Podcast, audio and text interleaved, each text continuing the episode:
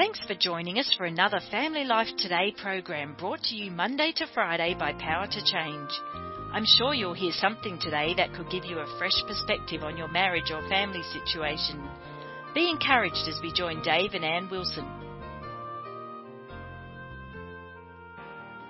So I can't tell you how many times in 30 plus years of pastoring, someone would come up to me, usually in the lobby on a Sunday after a sermon, and asked me this question about birth control. Is it okay to use birth control? Really? And I and I would look at them like, well, I'm not a doctor. Why are you asking me? You know, They're saying biblically, Yeah. is it okay? they're like, what is God's heart Yeah. on uh, birth control? Because we do know that God uh, wants us to reproduce children. He that's uh, one of His blessings for us. So for us to intervene and stop that process is a real, real tough question. And it's interesting because some people are passionate on both ends of that. Oh yeah, we've got a a man in the studio, Dr. Wayne Grudem, with us today that I think can help us answer this question: Is it okay to use birth control? Dr. Wayne, thank you for being back on Family Life today. Good to be with you. So you've written many books. In fact, we've had you on before, and I didn't even say how many books have you written. Uh, Ann and I've written two. I'm guessing you've written a little bit more than two books. How many? In the vicinity of 30. And some of them are very, very thick. Yes. Systematic theology, Christian ethics. Yes. And then you have these little books, which I love because they're just concise and they take all that theology and they say, okay, let's talk. What's the Bible teach? And one of them that you've written literally is called What the Bible Says About Birth Control, Infertility, Reproductive Technology, and Adoption. And I think those questions too, the reproductive technology that we have today, I think Yeah. a lot of people are wondering, is it okay with God? So we'll get there, but I'd love to have you answer the question I've been asked many times. Pretend that I'm walking up to you on a Sunday after a sermon or at, at Phoenix Seminary where you teach, and someone asks you and says, Is it okay to use birth control? How would you answer that? I probably would start with asking a question. Imagine I'm talking to a couple. Right. Do you as a couple agree with the Bible's perspective that children are a blessing? Mhm. And that God uh, ordinarily, in almost all circumstances, is pleased for married couples to bear children and raise them. Do you agree with that in general? Because that's there's an anti-child sentiment that's strong in our society today, and it's easy for young couples to adopt that sentiment and say we just don't want to be burdened with children. But the Bible is very positive from Genesis chapter one. Um, be fruitful and multiply and, and fill the earth and subdue it. And um, Psalm 127, children are a heritage from the Lord, the fruit of the womb a reward. There's a picture in the Bible of God blessing children in Malachi, at the end of Malachi uh, in the Old Testament. What does God desire? Godly offspring. So the first question is, do you agree in general that children are a blessing and it's right to seek to have children?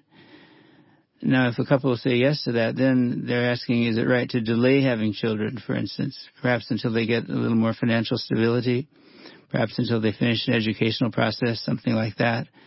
Then uh, I think it's morally acceptable because uh, there's no prohibition against birth control in the Bible, no explicit prohibition, and uh, it's medically possible to um, delay the onset of having children in a marriage. Are there any types of birth control that would be morally wrong?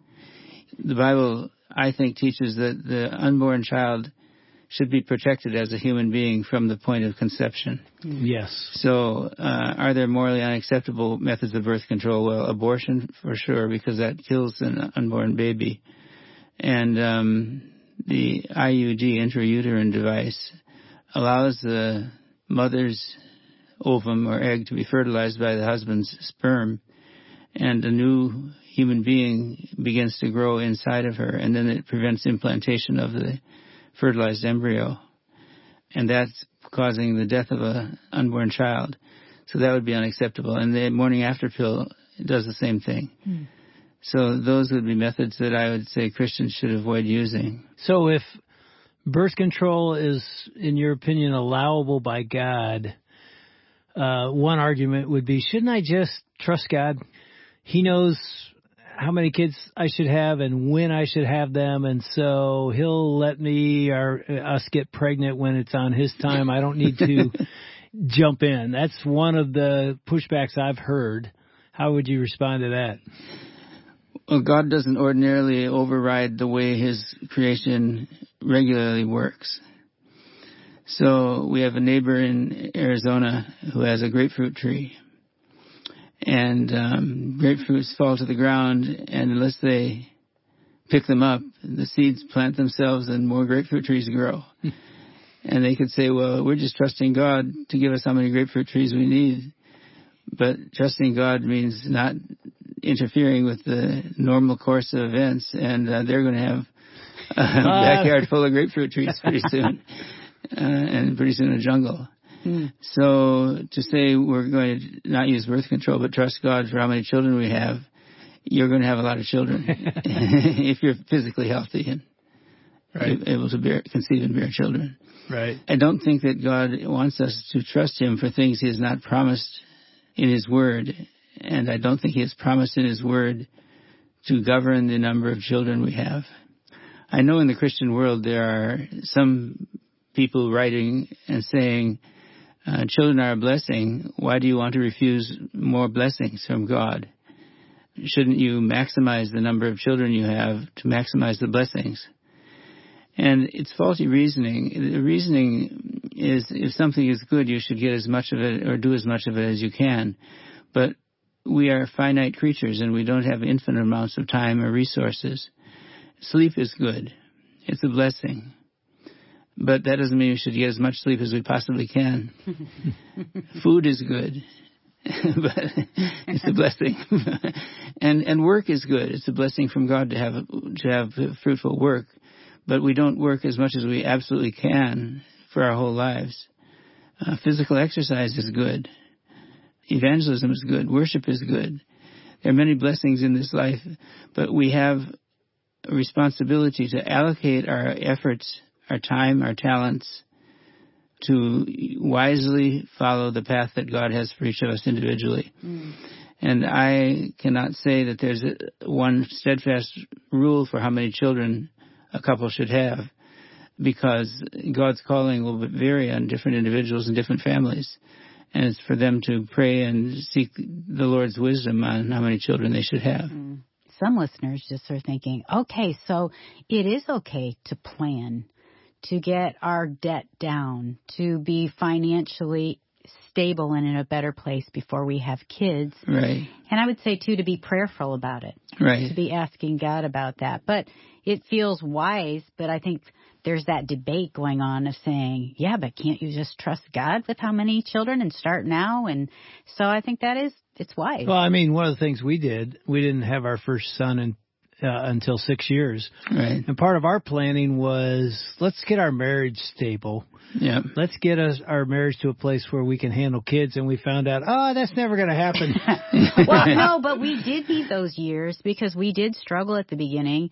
We also were going to school. We were going to seminary. Right. Um, and I was I was only 19 when I got married, so I had an opportunity to wait a little bit too. Yeah, I was I was kidding, but you know, we thought uh, after six years we're ready, and then we had child number one. We're like, are you ever ready? I mean, it was. Yeah, wow. because then you see other cracks and weaknesses in your marriage that God wants to refine, and they're really cracks and weaknesses in you that God wants to refine. Yeah. So we've talked about types of birth control that would be wrong. What are types that would be acceptable? Whatever type of birth control is used so that it doesn't cause the death of an unborn child. And what would you say uh, the Bible says about couples that just are unable to get pregnant, mm. unable to have children? Well, the Bible views that as uh, a point of sadness. Mm. It's um, part of the fall of Adam and Eve and falling into sin is that our bodies uh, don't function perfectly. Mm. We're subject to shortcomings and, uh, in some cases, illness and disease. So you have situations where, um, for instance, Zechariah and Elizabeth in the first chapter of Luke they were both righteous before God, walking blameless before Him, but they had no children, for Elizabeth was barren, it says. she was unable to bear Don't you children. like how he just has the verses all memorized? I bet you have a lot of verses memorized. a few. But when you when you edit the ESV Study Bible, you spend a lot of time In the Word. in the Word, right? But that's a good example. They loved God. They Yes. were married and they weren't able to conceive. And it wasn't because of sin on their part. Yeah. Sometimes people who are unable to have children think God is punishing me because of my sin. But Luke 1 says they were righteous before God, walking before God blameless, hmm. but they had no children. So it was for God's purposes that we don't always understand. But then there's a great blessing that comes when God allows them to have a child, and that child turned out to be John the Baptist. Mm-hmm. So, yeah, and there are a lot of those cases. Abraham and Sarah. I mean, Yeah. a lot of infertility. Hannah, right, where there was infertility. right. So let's then go into the adoption process. Yeah, I, I should interrupt in just a minute and say, interestingly enough, I'm reading through a chapter in the Old Testament and a chapter in the New Testament each morning. Me too. And this morning I read uh, Genesis with the uh, birth of Isaac to Abraham and Sarah, Abram and Sarai, when he was 100 years old and she was, I think, 90. 90, Yeah, which is miraculous. a blessing. And yet there are some couples, obviously we know, that never have that miracle, the blessing of being able to get pregnant. So I'd love to hear you talk about adoption. Well, um, God has adopted us as His children, and adoption is a beautiful option uh, available to Christians. And many Christian families adopt uh, children who otherwise would not have parents to bring them up, and uh, bring great blessing to their families as a result of that. Our middle son has adopted one child. hmm They thought this um, little boy would never have another uh, brother. Uh-huh. And they got a call one day and said, uh, his mother just had another baby. You have two hours to decide if you want to foster his little brother. Right. And they've had them both in their home now, what, two Since- years? Since birth, the older brother just turned four. and The What a younger, joy. Yeah, the younger brothers just turned two. right. They're amazing. And it's just sweet to see the life that they're living and even the discipleship and the house that loves Jesus. So it's been Yeah. really sweet. And they have two other siblings. Right. Let's talk about just what we have today in our mod- modern medical facilities that we now can use in vitro fertilization, artificial insemination, and even having a surrogate mother to enable a couple to have a baby. Right. So, of all of those, and this is very controversial, even in the Christian world, of what is okay in terms of where God would say, yes, I give my nod of yes to this, or mm how do they determine and how should we determine from a biblical viewpoint? Well, and in this uh, little book, what the Bible says about birth control, infertility, reproductive technology, and adoption, I bring up the question of methods of um, helping a couple to conceive a child and bear a child. I start out by saying it seems to me there are three principles from the Bible to take into account in evaluating these various methods of reproductive technology. The first is modern medicine is, in general, basically a good thing because modern medicine helps us overcome some of the illnesses that result from the fall. Number two, an unborn child should be protected from the moment of conception. And number three, it seems to me that the pattern in Scripture is that God intends that a child should be born to a mother and father who are married to each other. So we take those principles. Modern medicine is good. The unborn child should be protected from the moment of conception. And a child should be born to a mother and father who are married to each other. And then we ask, now what about artificial insemination? Artificial insemination by husband would mean that the husband's sperm is transferred into the mother's womb, but the, the principles are followed because um, the unborn child is protected from the moment of conception, and the child is born to a mother and father who are married to each other. And so this seems to be a morally acceptable alternative to me, and overcome the uh, physical deficiency of a Right. of a husband and wife who aren't able normally to conceive children in the normal way. My uh, mind keeps going back to this instance from my childhood when I asked my mother where babies came from. and I've been thinking this for the last five minutes in the interview, so I'm going to say it. if you cut it out, that's fine. But go for it. Her answer was, "Well, the mommy and daddy pray and ask God for children, and sometimes He gives you children." Mm. That was my introduction. How how that, old were you? I don't remember. That's really sweet, though, isn't it? Yeah. Yeah. But that was the only explanation that I got for. Yeah. Got Ever. For a, while. for a while. Yeah. Then um, another method is um, in vitro fertilization, where the husband's sperm and the wife's egg are united in a test tube or a petri dish in a chemical laboratory. I think that's also morally acceptable. It's not the natural way of conceiving children, but the child is born to a husband and wife who are married to each other, and the unborn children are not put to death. Mm. Now, some object to that and say that it's not always successful, and therefore some of the fertilized eggs will die. And I can see that viewpoint. It seems to me it's morally acceptable because the purpose is not to put the unborn children to death. The purpose is to have a, mm. a live baby born and healthy. Another uh, option is artificial insemination by donor, where the sperm comes not from the husband, but from another man not married to the wife uh, in the marriage. And that seems to me to be morally objectionable because the child is not born to a father and mother who are married to each other. It's born to a father who is not married to the mother it can result in a very significant strain on a marriage because the woman is carrying a baby that doesn't belong to her husband uh, physically, and so I would have moral objection to that. But with an adoption, you're raising a child that's not of either parent, and you're yeah. raising them, but you're saying right. morally. I find it very doubtful, very, ah. very questionable. Adoption is taking care of a child who's already been born. Yeah. So that's a different situation. Hmm. And that actually leads to something that I was previously unaware of, and that is uh, snowflake babies. Frozen embryos that have sometimes been 10 or 15 or more years frozen, and a couple will adopt the embryo and plant it in the wife's womb, and uh, a normal child will be born. Mm-hmm.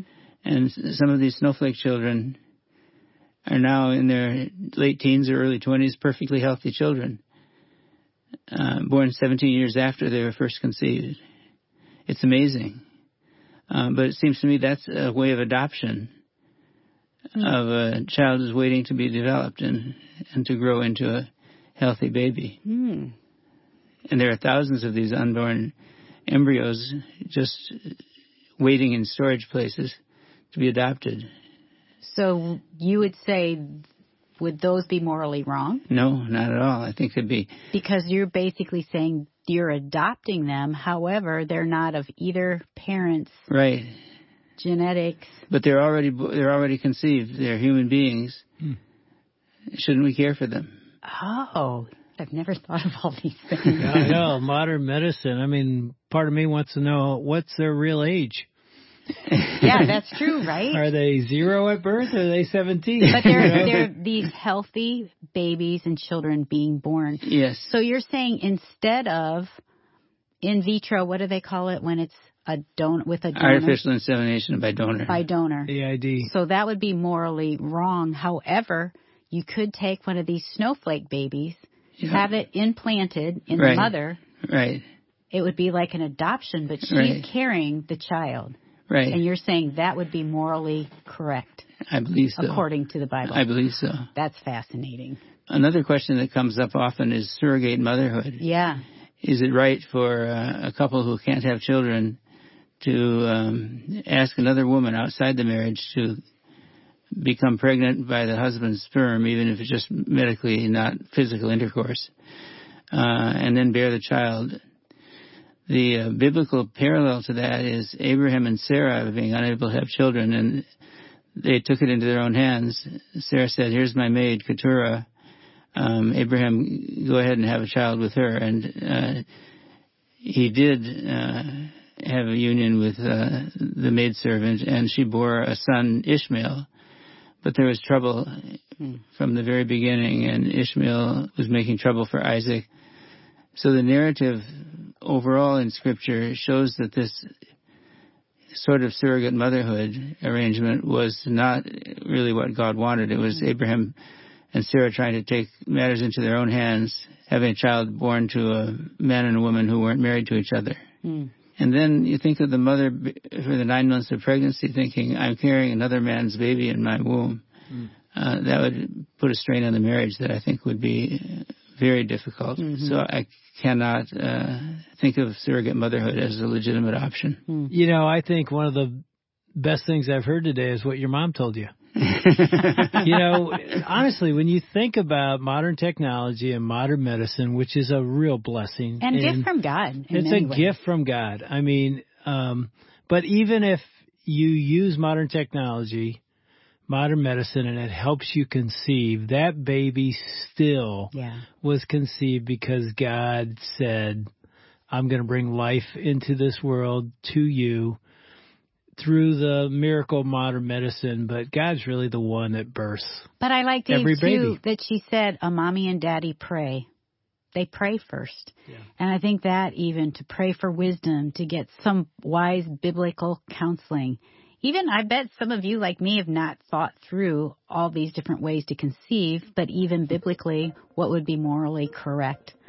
So thank you for answering all these questions, you know, that you're putting in the work to know biblically what is okay with God. And I should say, and that Christians differ on the moral Right. rightness of these things. Right. So I'm not saying this is the only acceptable view for Bible believing Christians, but trying to explain that these principles of modern medicine being good, uh, unborn child should be protected, and uh, children should be born to a husband and wife who are married to each other. Uh, that those seem to be wise principles to help us in our decision making process. Mm, thank you.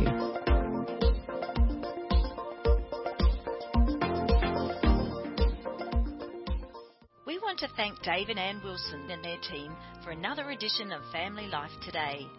Although our programs are produced in America, the issues facing families like forgiveness, communication, and taking care of our kids transcend national borders.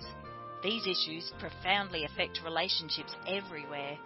In Australia, family life is known as Power to Change, and our mission is to effectively develop godly families, the kind of families that change the world one home at a time. A key part of our mission includes strengthening marriages and families all around the world.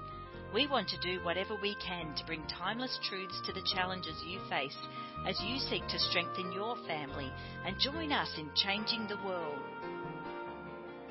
Do you want to impact couples in your neighbourhood? Consider joining with us at Power to Change to lead a home builders couples marriage workshop that focuses on practically applying the truth of Scripture to our lives.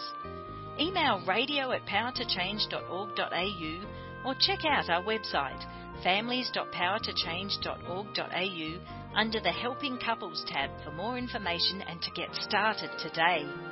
Have a great weekend and please join us on Monday at the same time for another edition of Family Life Today.